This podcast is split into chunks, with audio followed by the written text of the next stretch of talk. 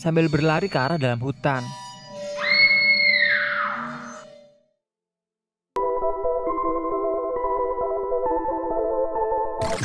Selamat malam, selamat siang, atau selamat pagi.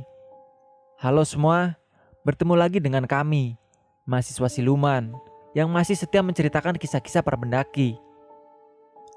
Dalam video kali ini, kita akan menceritakan kisah pendakian mistis yang dialami ketika mendaki Gunung Lawu. Kisah kali ini dialami oleh pendaki perempuan yang memang merasa dari awal pendakian dia sudah diincar oleh makhluk gaib di sana. Dia juga mengalami haid ketika berada di puncak Gunung Lawu yang memperparah keadaan pendakian tersebut menjadi lebih mencekam. Menurut narasumber, walaupun dia sudah lama turun dari Gunung Lawu, tapi sampai sekarang dia masih merasa diikuti dan dihantui oleh sesosok makhluk berwujud perempuan, bermuka rata dan menyeramkan. Untuk kisah lengkapnya, langsung saja ke cerita. Tapi sebelum lanjut, jangan lupa untuk like, share, dan subscribe, dan pencet tombol notifikasinya. Pasang earphone-mu, siapkan tempat dan posisi yang nyaman. Sangat cocok sebagai teman nyantai dan rebahan. Selamat mendengarkan. Datang bulan di puncak Hargodumilah, Gunung Lawu. Pendakian waktu itu adalah pendakian yang mungkin tidak pernah aku lupakan selama hidupku. Karena selain berkesan, sejak pendakian waktu itu hingga saat ini, aku masih merasakan jika setan itu masih ada di sini, di kamar ini, dan tepat di samping tempatku duduk ini. Masih sangat teringat jelas di kepalaku. Hari itu adalah beberapa bulan tepat sebelum virus corona menyerbu negeri ini. Aku berniat untuk kembali menaklukkan puncak Hargodumilah, Gunung Lawu, untuk yang kesekian kalinya. Namun sayangnya, di antara teman-temanku, waktu itu, hanya akulah yang pernah mendaki gunung ini. Hal itulah yang akhirnya menjadikan aku sebagai navigator, sekaligus leader dalam rombongan kali ini. Perkenalkan, namaku Ayu, dan keempat temanku, yaitu Angga, Johan, Putri dan Siska. Kami adalah rekan kerja yang kebetulan tinggal dalam satu asrama. Sore itu, kami memang berniat untuk mendaki Gunung Lawu. Karena selain untuk mengisi liburan kami, sepertinya semua rekanku mendadak penasaran dengan dunia pendakian setelah melihat banyak sekali foto berseliweran di sosial media dengan latar belakang gunung yang ada di Indonesia yang sudah tidak dapat dipungkiri lagi keindahannya. Pendakianku sebenarnya sudah bisa dikatakan sebagai pendakian seharusnya tidak boleh dilakukan. Kenapa? Karena selain memang dari rumah salah satu rekanku dalam keadaan datang bulan, waktu itu adalah bulan Suro. Bulan yang menurut masyarakat Jawa dianggap sebagai bulan yang sakral. Hal itu juga kerap kali ditandai dengan diadakannya selamatan hingga upacara tertentu ketika sudah memasuki bulan yang satu ini. Karena keinginan dan rasa penasaran rekan-rekanku yang sudah tidak dapat dibendung lagi, akhirnya aku pun tidak bisa lagi membatalkan rencana pendakian yang waktu itu memang sudah tertata rapi. Dan setelah melakukan semua persiapan, akhirnya aku dan rombonganku pun berangkat menuju pintu pendakian Gunung Lawu pada sore hari. Sebenarnya saat itu, aku juga tak tahu jika itu adalah waktu yang kurang tepat jika harus mendaki dengan anggota yang sama sekali belum pernah mendaki. Tapi karena ada tuntutan pekerjaan yang memang harus dipenuhi, akhirnya mau tidak mau, hanya sore harilah waktu yang bisa kami manfaatkan untuk melakukan perjalanan ini. Singkat cerita, sekitar pukul 5 sore, aku dan rombonganku pun sampai di pos perizinan Gunung Lawu. Sore itu, suasana pos perizinan sangat sepi sekali. Hanya ada rombonganku yang saat itu terlihat duduk bersiap melakukan pendakian tanpa adanya pendaki lain yang memang biasanya terlihat warawiri di area ini. Dan setelah semua persiapan rasa cukup, akhirnya aku dan rombonganku pun memulai pendakian. Di awal perjalanan, semua memang nampak biasa-biasa saja. Suasana gunung yang khas ditambah dengan suhu yang sangat dingin, seolah memang menjadi tanda jika saat itu waktu yang sudah menjelang malam. Perjalanan kulalui dengan sangat bahagia dan sesekali bercanda agar perjalananku pun menjadi tidak terasa. Namun, semuanya berubah Setelah beberapa jam kami melangkah, suasana yang sebelumnya menyenangkan, waktu itu perlahan berubah menjadi tidak mengenakan. Yuk, aku capek, ucap Siska yang terdengar lirih. Ya udah, kita istirahat dulu di sini, sahutku. Masih jauh nih yuk, imbuh Angga. Ya masih lah, ini mah belum seberapa, sahutku. Di sela-sela kami beristirahat, malam itu, akulah yang pertama kali merasakan jika ada sesuatu yang ternyata sedang mengintai kami. Hal itu dapat kupastikan ketika aku sedang duduk santai. Tiba-tiba, pandanganku teralihkan dengan sosok laki-laki yang terlihat dari kejauhan. Meskipun waktu itu keadaannya lumayan gelap, tapi aku masih bisa melihatnya dengan sangat jelas. Jika sosok tersebut adalah kakek-kakek yang terlihat berdiri seolah menunggu kedatanganku. Bahkan, aku juga sempat melihat jika sosok tersebut melembekkan tangannya ke arahku. Awalnya aku sempat mengira jika sosok tersebut adalah pendaki lain, namun dugaanku ternyata keliru. Setelah aku melihatnya lebih detail, ternyata sosok tersebut tidak memakai baju. Melihat hal itu, tentu saja aku langsung terkejut dan segera memalingkan wajahku dan berusaha terlihat baik-baik saja di depan teman-temanku agar mereka tetap tenang dan agar suasana pendakian waktu itu tetap menyenangkan. Aduh, itu setan, ucapku dalam hati. Karena pikiranku yang mulai merasa tidak karuan, akhirnya aku pun memilih untuk segera melanjutkan perjalanan. Yuk, lanjut guys. Kalau kita istirahat terlalu lama, kita nanti jadi lemes, ajakku. Kali ini, aku memilih berjalan tepat di belakang Putri. Karena sejak aku melihat sosok kakek tersebut, aku mulai khawatir dengan keadaan Putri. Karena dalam rombongan kami, Dialah yang saat itu dalam keadaan datang bulan. Jo, kamu di depan ya. Kamu kan di sini paling tua. Ikutin aja jalannya. Jalurnya cuma satu kok. Aku jalan di sini ya, di belakang Putri, pintaku. Oke yuk, beres. Jawab Johan. Malam itu aku memang sengaja memilih Johan untuk berjalan di barisan paling depan. Karena selain dia paling dewasa di antara kami, dia adalah laki-laki yang kurasa paling tangguh yang ada di rombonganku kali ini. Ya Allah, semoga tidak terjadi apa-apa dengan putri, ucapku dalam hati, sambil berjalan pelan tepat di belakangnya. Put, ucapku pelan. Iya yuk, jawab putri sambil tidak menghentikan langkahnya. Kamu gak apa-apa kan? Gak capek kan? Imbuhku. Enggak yuk, aku baik-baik aja, jawab putri Pikiranmu jangan sampai kosong ya. Kalau capek, bilang. Kalau jalan, sambil bercanda aja, biar nggak terasa. Oh iya, pembalutmu jangan buang sembarangan ya. Nanti kalau kamu ganti pembalut, bilang aku, biar aku temenin. Ucapku jelas. Iya yuk, siap. Jawab Putri singkat. Malam itu, pikiranku memang sudah mulai tidak karuan. Selain mengkhawatirkan keadaan Putri, Waktu itu di tengah perjalanan, aku tiba-tiba mencium aroma amis yang sangat menyengat. Dan anehnya, hanya akulah orang yang ada di rombonganku yang mencium aroma ini. Hal itu dapat kupastikan ketika tidak ada satupun anggota rombonganku yang mengeluh, mencium bau, atau semacamnya. Mereka tetap berjalan seperti biasanya, sambil terus bercanda seperti sedang tidak terjadi apa-apa. Dan lagi-lagi, karena aku tidak ingin membuat rombonganku memberikan hal yang tidak-tidak, akhirnya aku pun kembali merahasiakan hal ini. Waktu itu, aku tetap mencium aroma yang sangat tidak sedap tersebut, yang sepertinya berasal tidak jauh dariku. Bahkan, saking tidak sedapnya aroma tersebut, aku sempat beberapa kali mau mual karena sudah tidak tahan lagi dengan aroma yang semakin lama seolah semakin pekat saja. Kamu kenapa mual-mual yuk? Masuk angin lu ya? Ucap Siska yang saat itu memang tepat berjalan di belakangku.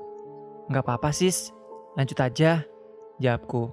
Dan dengan menahan semua itu, akhirnya aku pun tetap melanjutkan perjalanan. Hingga singkat cerita, kami pun memutuskan untuk mendirikan tenda. Mengingat waktu saat itu, yang sudah menunjukkan pukul setengah tiga dini hari. Kita diriin tenda di sini aja ya, Di sini biasanya juga digunakan sebagai tempat istirahat kok. Ajakku. Tempat apa nih yuk? Kalau siang, kelihatannya bagus banget deh. Ucap Angga. Sabana. Jawabku singkat. Dan tanpa menolak ajakanku, akhirnya semua temanku pun bergegas untuk mempersiapkan tenda yang akan kami gunakan untuk beristirahat. Setelah tenda berhasil berdiri, kami pun segera masuk untuk beristirahat karena memang saat itu cuacanya sangat dingin. Ditambah dengan badan memang terasa sangat lelah. Dan belum lama kami berusaha memejamkan mata. Saat itu tiba-tiba kami dikejutkan dengan pemandangan yang sangat tidak masuk akal. Waktu itu kami semua yang ada di dalam tenda terbangun karena Johan membangunkan kami karena dia mengaku melihat sesuatu. Eh, eh, bangun guys, ucap Johan lirih sambil membangunkan kami satu persatu. Aduh, apa sih Jo? Baru aja tidur, lu udah berisik, protes Angga. Tahu nih Johan, kan kita nanti harus jalan lagi. Aku mau tidur aja lah, saut Putri. Tahu nih, Johan, ada apa sih? Ucap Siska. Iya, ada apa sih Jo? Imbuhku sambil memegangi pundakku yang saat itu tiba-tiba terasa sakit. Eh, sini deh lihat itu. Di luar, sepertinya ada orang aneh. Aku dari tadi nggak tidur liatin orang itu, ngelilingi sabana ini. Terang Johan sambil menunjuk salah satu sudut sabana ini. Mendengar hal itu, kami yang sebelumnya tidak kuat menahan rasa kantuk dan lelah, tiba-tiba langsung bangun dan bergerombol di belakang Johan yang ada di pintu tenda sambil mencari tahu di mana orang yang dimaksud Johan. Eh, yang bener lu. Mana-mana, ucap kami. Itu, lihat, dia jalan pelan-pelan deket pohon. Ucap Johan lirih. Dan ternyata, benar, saat itu kami semua memang melihat sosok laki-laki parubaya yang seperti sedang mengelilingi sabana ini. Waktu itu, aku memang sempat berpikir jika dialah salah satu pendaki gunung ini. Namun dugaanku salah ketika aku mengetahui jika dia hanya seorang diri dan hanya rombongan kamilah yang saat itu sedang di area ini. Melihat hal itu, suasana di tenda kami seketika berubah menjadi mencekam. Semua teman-temanku ketakutan. Bahkan, Siska yang memang terkenal manja ketika di tempat kerja, saat itu langsung memaksa kami untuk tidak melanjutkan perjalanan ini dan memohon segera pergi dari gunung ini. Ya Allah, itu apaan yuk? Rintis Siska sambil meremas jaketku. Tenang, tenang dulu. Ayo kita tidur aja. Kita di sini tamu. Selama kita nggak ganggu, insya Allah mereka nggak akan ganggu. Ucapku menenangkan. Bener Jo, mending tutup aja pintu tendanya. Kita tidur aja. Ibu Angga. Dan tanpa memperdulikan hal itu, akhirnya kami pun kembali berbaring dengan perasaan yang sudah sangat ketakutan. Namun tidak berhenti di situ aja. Di tengah-tengah aku kembali berusaha tidur, waktu itu aku tiba-tiba kembali membuka mataku karena aku dengan sangat jelas sekali mendengar suara langkah kaki yang seolah sedang mengelilingi tendaku. Plek, plek, plek, plek, plek. Mendengar hal itu, tentu saja Aku seketika membuka mataku dan menoleh ke arah semua teman-temanku. Tapi, sayangnya, saat itu hanya akulah yang mendengar suara tersebut. Semua temanku saat itu tertidur dengan sangat lelap. Masih sangat terlihat jelas di kepalaku. Saat itu, suasana sangat menyeramkan. Suara langkah kaki yang terdengar mengelilingi tenda ini dengan sesekali ada suara gerakan memegang tendaku ini membuat perasaanku saat itu sudah sangat tidak karuan. Jantungku berdetak dengan kencang, dengan tubuh yang gemetar, membuat malam itu menjadi malam yang seperti sulit untuk dilupakan. Detik demi detik, kulalui dengan penuh rasa ketakutan dan kekhawatiran. Bahkan, waktu itu aku juga mendengar suara garukan tanah yang seolah-olah berada tepat di samping tempatku berbaring. Krek, krek, krek. Mirisnya, semua itu dengan sekuat tenaga sengaja kutahan agar semua teman-temanku tetap nyaman dan tidak ikut merasakan apa yang kurasakan. Dan hingga akhirnya pagi pun tiba. Pagi itu aku sangat terkejut karena waktu itu aku melihat banyak dari bagian tubuhku yang tiba-tiba terlihat membiru. Menurut orang Jawa, bekas tersebut adalah bekas jilatan dedemit. Bekas tersebut berwarna kebiru-biruan dan biasanya terletak di bagian tangan, kaki, perut, dan pinggang. Namun karena waktu itu aku belum menyadarinya, akhirnya aku pun tetap diam tanpa memberitahukan hal tersebut kepada rekan-rekanku. Dan sejak kejadian itu yang kualami semalam, akhirnya aku pun mulai merasakan jika rombonganku memang sedang diincar oleh makhluk tak kasat mata yang ada di gunung ini. Mengetahui hal itu, pendakianku menuju puncak kulalui dengan lebih berhati-hati lagi. Sepanjang perjalanan, waktu kuhabiskan dengan berdoa dan bersikir, sambil terus memantau keadaan putri untuk memastikan jika dia baik-baik saja. Dan dengan tidak menjumpai rintangan sekecil apa pun, akhirnya aku pun sampai di puncak dengan selamat. Sesampainya di puncak, aku sempat melihat ada beberapa rombongan pendaki lain yang sepertinya sudah sampai terlebih dahulu dibandingkan kami. Mereka sudah terlihat sibuk, mengabadikan momen-momen mereka dengan tidak menghiraukan kedatangan kami. Begitu juga dengan kami. Kami berfoto ria, sambil sangat berbahagia karena perjalanan panjang kami akhirnya terbayar dengan lunas. Kebahagiaan itu terlihat dari raut wajah semua rekan-rekanku yang saat itu sudah tidak terlihat gusam lagi. Wajah-wajah keputusasaan dan wajah yang kelelahan saat itu sudah berganti menjadi senyuman. Namun nyatanya, kebahagiaan itu tidak berlangsung lama. Masih beberapa jam kami di puncak, tiba-tiba saat itu aku merasakan ada sesuatu yang terjadi pada diriku. Dan benar, saat itu aku tiba-tiba hate. Merasakan hal itu, tentu saja aku langsung kebingungan dan langsung mengajak semua rekanku untuk turun dari puncak gunung tersebut saat itu juga. Dan setelah semua rekanku mengetahui jika aku mendadak datang bulan, tanpa lama-lama lagi, akhirnya kami pun langsung turun kembali menuju tenda. Waktu perjalanan menuju tenda, perasaanku sudah sangat tidak karuan. Badan terasa lebih berat dari sebelumnya, dengan pandangan yang sekali buram entah kenapa. Dan singkat cerita, kami pun sampai di tendaku, sekitar pukul 18.30 malam. Sampainya di tenda, aku tiba-tiba kembali mencium bau busuk yang sama seperti kemarin. Tapi, kali ini, bau tersebut bisa dicium oleh semua rekan-rekanku. Bahkan di antara kami pun sempat sampai mual karena tidak tahan dengan aroma yang saat itu memang tiba-tiba tercium pekat di sekitar tenda. Karena aku berpikir di sini sudah tidak aman lagi, akhirnya aku pun memutuskan mengajak semua teman-temanku untuk segera pergi dari gunung ini. Ayo Jo, kita beresin tendanya. Perasaanku gak enak, ucapku.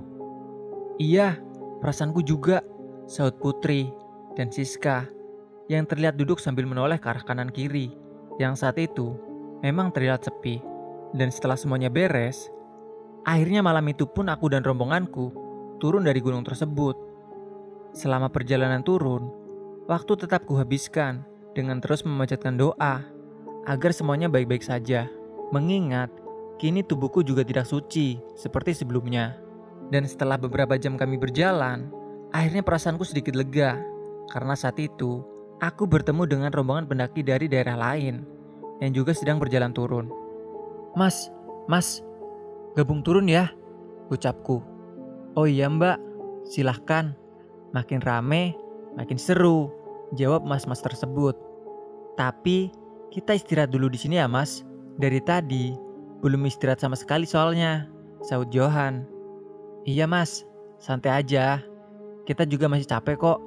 Jawab mas-mas tersebut yang memang terlihat sangat ramah kepada kami waktu itu. Di tengah-tengah kami beristirahat, waktu itu aku memang duduk terpisah dari rombonganku. Karena entah kenapa, saat itu aku melihat potongan kayu yang terlihat nyaman untuk diduduki, meskipun terlihat sedikit jauh dari tempat rombonganku istirahat.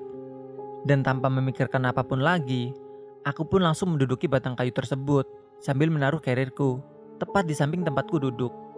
Ketika aku sedang duduk melamun karena kelelahan, tiba-tiba aku sangat terkejut tidak karuan karena aku melihat dengan sangat jelas tepat di samping kiriku ada sosok perempuan berbaju polos yang waktu itu menghadap persis ke arahku.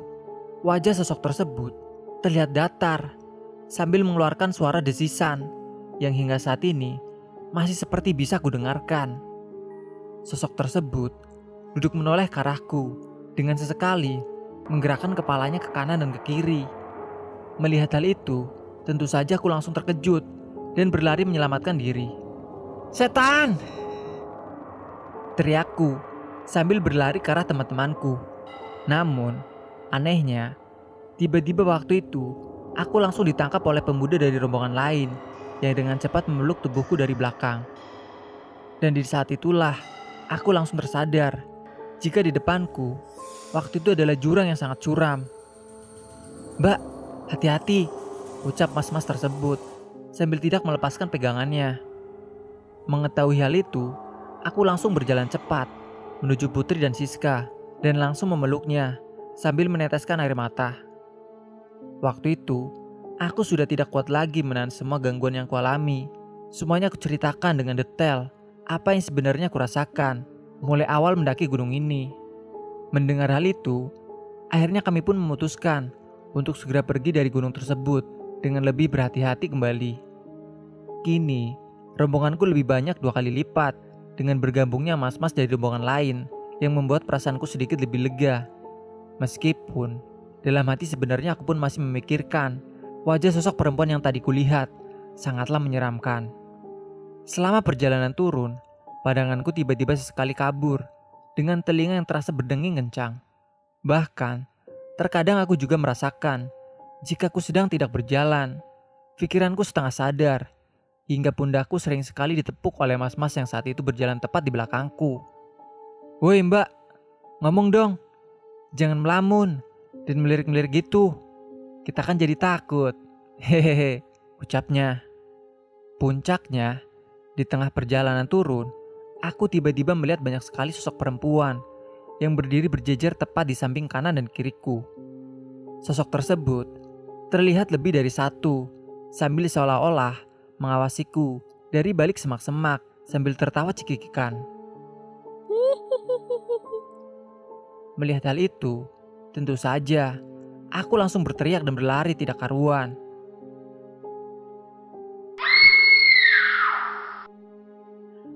Dan lagi-lagi, aku dipegang oleh salah seorang mas-mas yang saat itu memang terlihat siaga untuk mengantisipasi gerakanku yang memang sering sekali terjadi secara tiba-tiba. Istighfar yuk, ucap Johan. Aku bingung Jo, jawabku lirih. Kamu dari tadi diam, aneh. Terus tiba-tiba jalan cepet banget. Tiba-tiba ketawa terus lari. Untungnya kita siaga. Kalau enggak, udah nggak tahu lagi deh yuk. Terang Angga. Masih belum selesai, aku mendengar penjelasan Angga. Tiba-tiba lagi, pandanganku teralihkan dengan sosok perempuan tepat di belakang Angga yang seolah-olah saat itu juga ikut menatapku. Sosok tersebut berwajah sangat membusuk dengan rambut yang sudah sangat acak-acakan. Melihat hal itu, aku pun kembali berteriak ketakutan sambil berlari ke arah dalam hutan.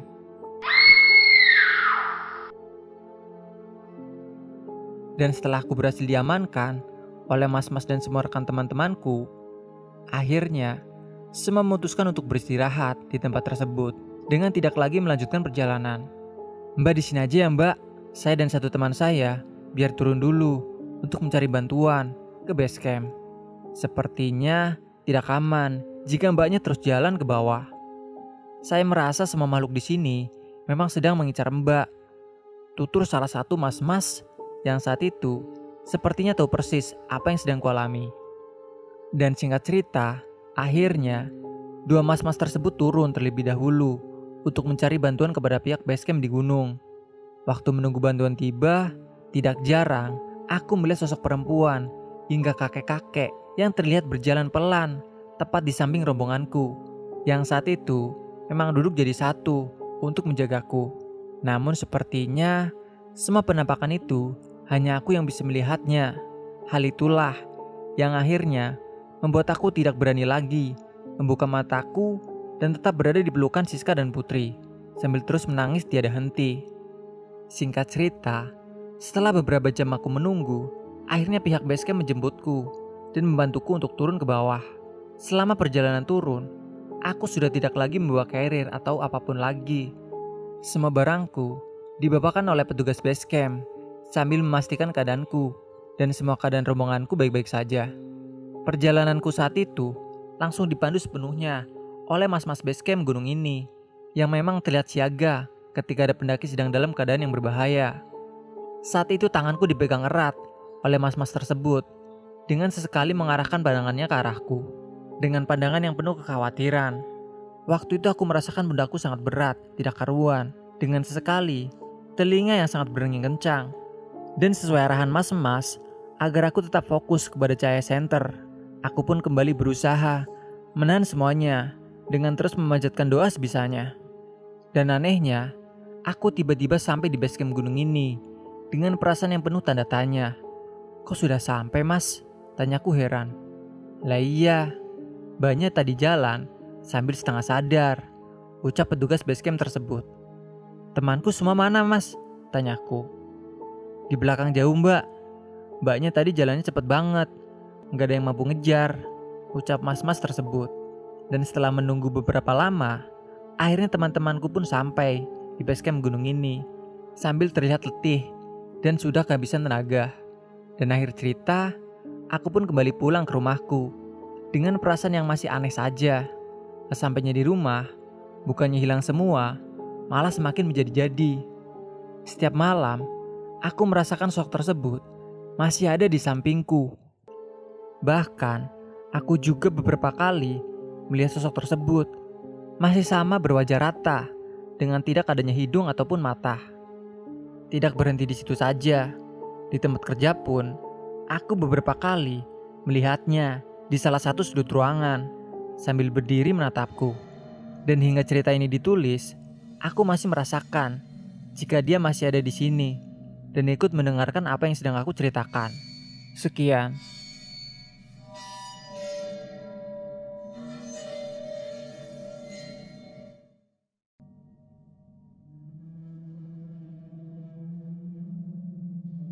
Jika kalian punya cerita seram atau mistis yang ingin kalian bagi, kalian bisa kirim cerita kalian melalui DM Instagram atau kirim melalui email yang tertera di bawah.